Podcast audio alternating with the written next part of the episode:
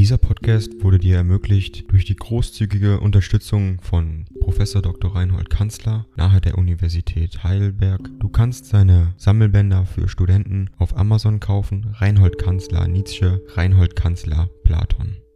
Danke fürs Zuhören. 182. An mal wieder von Meisenbug Sils Maria, Engadin, Schweiz, August 1883. Meine liebe hochverehrte Freundin, oder ist es unbescheiden, wenn ich Sie so nenne? Gewiss ist, dass ich unbändig gutes Zutrauen zu Ihnen habe, und so wird es auf die Worte nicht sehr ankommen. Ich habe einen schlimmen Sommer gehabt und habe ihn noch. Die böse Geschichte des vorigen Jahres stürzte noch einmal über mich her, und ich habe so viel hören müssen, was mir diese herrliche Natureinsamkeit verdorben und fast zur Hölle gemacht hat. Nach allem, was ich nun erfahren habe, Ach viel zu spät sind diese beiden Personen R.E. und Lu nicht würdig, meine Stiefelsohlen zu lecken, pardon für dies allzu männliche Gleichnis. Es ist ein langes Unglück, dass dieser R., ein Lügner und schleichender Verleumder von Grund aus, mir über den Lebensweg gelaufen ist. Und was habe ich lange Geduld und Mitleid mit ihm gehabt. Es ist ein armer Bursch,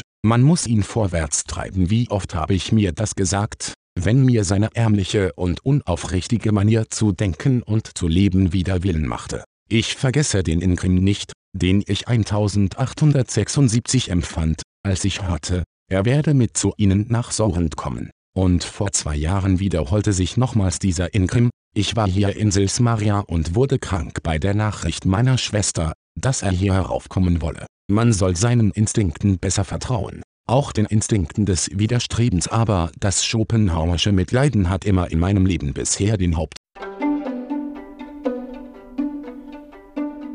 Ding dong. AI kostet Geld. Wenn du diese Briefe ohne Werbung und ohne Unterbrechung hören willst, dann kauf sie dir doch unterm Link in der Beschreibung. Das Ganze ist moralinfrei und verpackt in mehreren Audiobook-Formaten nur für deinen Genuss. Danke für dein Verständnis und viel Spaß mit den Briefen.